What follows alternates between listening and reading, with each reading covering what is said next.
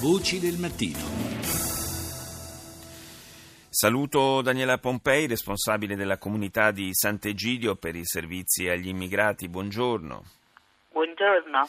È stato firmato ieri questo accordo, eh, una intesa che coinvolge appunto Sant'Egidio, il governo e la, e la, CEI, la Conferenza Episcopale Italiana, per la creazione di un nuovo corridoio umanitario. Questa volta eh, questo corridoio si, si apre eh, con, eh, con l'Etiopia. Di che cosa si tratta?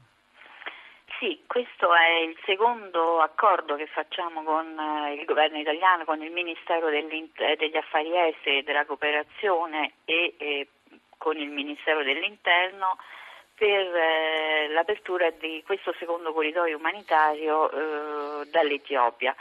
Eh, è previsto nel protocollo d'intesa che abbiamo sottoscritto ieri di far entrare regolarmente, legalmente, attraverso il rilascio dei visti 500 profughi potenziali richiedenti asilo eh, in Italia provenienti appunto dall'Etiopia e dovrebbe eh, coinvolgere eh, cittadini eritrei, eh, somali e, e sud- sudanesi.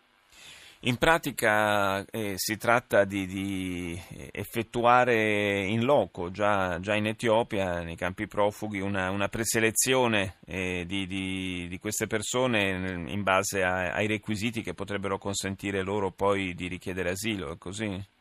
Sì, esattamente, cioè queste persone vengono individuate in Etiopia, che è il paese di transito. L'Etiopia eh, è il paese in Africa che accoglie il maggior numero di rifugiati attualmente. Mm oltre 700.000 persone, la gran parte appunto sono eritrei, le nazionalità che dicevamo prima, ha molti campi profughi, quattro campi profughi ospitano gli eritrei, uno ospita i somali e un altro ospita i sudanesi. Quindi eh, le missioni che, verranno, che, sono, che, saranno composte da persone della comunità di Sant'Egidio, della Caritas italiana e di Migrantes per la conferenza episcopale italiana andranno in, in Etiopia, faranno una valutazione del, eh, individuando delle persone che sono nei criteri che abbiamo sottoscritto, la, la, la, la caratteristica maggiore sarà la vulnerabilità, quindi si tratterà di persone o, o donne da sole con bambini o nuclei familiari o persone malate, dipende un pochino dalle situazioni evidentemente. Questa e... chiaramente sono numeri, 500 persone che rappresentano la classica goccia nel mare, però è un po' una, una soluzione questa che, che va nella, nella, direzione che da molto tempo viene auspicata, cioè di eh, disinnescare il meccanismo eh, dei viaggi eh, prima attraverso l'Africa e poi via mare con tutti i rischi connessi che conosciamo bene, eh, operando direttamente questa sorta di, di preselezione ehm, in base ai requisiti, alla, alla, alla presenza di requisiti per accedere alla eh, allo status di, di rifugiato eh, direttamente in Africa. Questo se venisse, se si trovasse il modo di applicarlo su larga scala, eh, porrebbe un freno importante a, alle traversate del Mediterraneo. Sì, esattamente, noi l'abbiamo pensata anche in questa, diciamo, in, in questa visione, per questa visione esattamente. Perché, perché eh, i viaggi del mare in questi anni hanno provocato moltissimi morti, solo negli ultimi tre anni eh, hanno provocato 12.500 morti. E poi effettivamente le persone si mettono nelle mani dei trafficanti e spendono tantissimi soldi.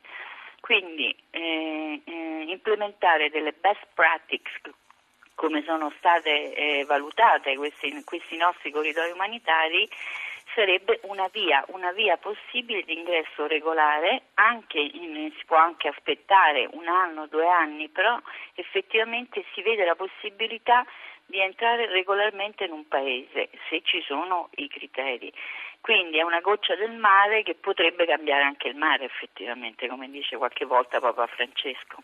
Eh sì, eh sì, un'iniziativa che noi avevamo già seguito, la, quella precedente, del primo corridoio umanitario eh, che era stato aperto. Siamo lieti di ospitare anche questa, eh, di dare pubblicità anche a questa seconda iniziativa e speriamo che sia una, una strada che si riveli eh, davvero percorribile per eh, cercare di, di, di mettere un punto a queste tragedie del mare alle quali siamo costretti ad assistere quasi quotidianamente. Io ringrazio Daniela Pompei responsabile della comunità di Sant'Egidio per i servizi agli immigrati. Grazie di essere stata con noi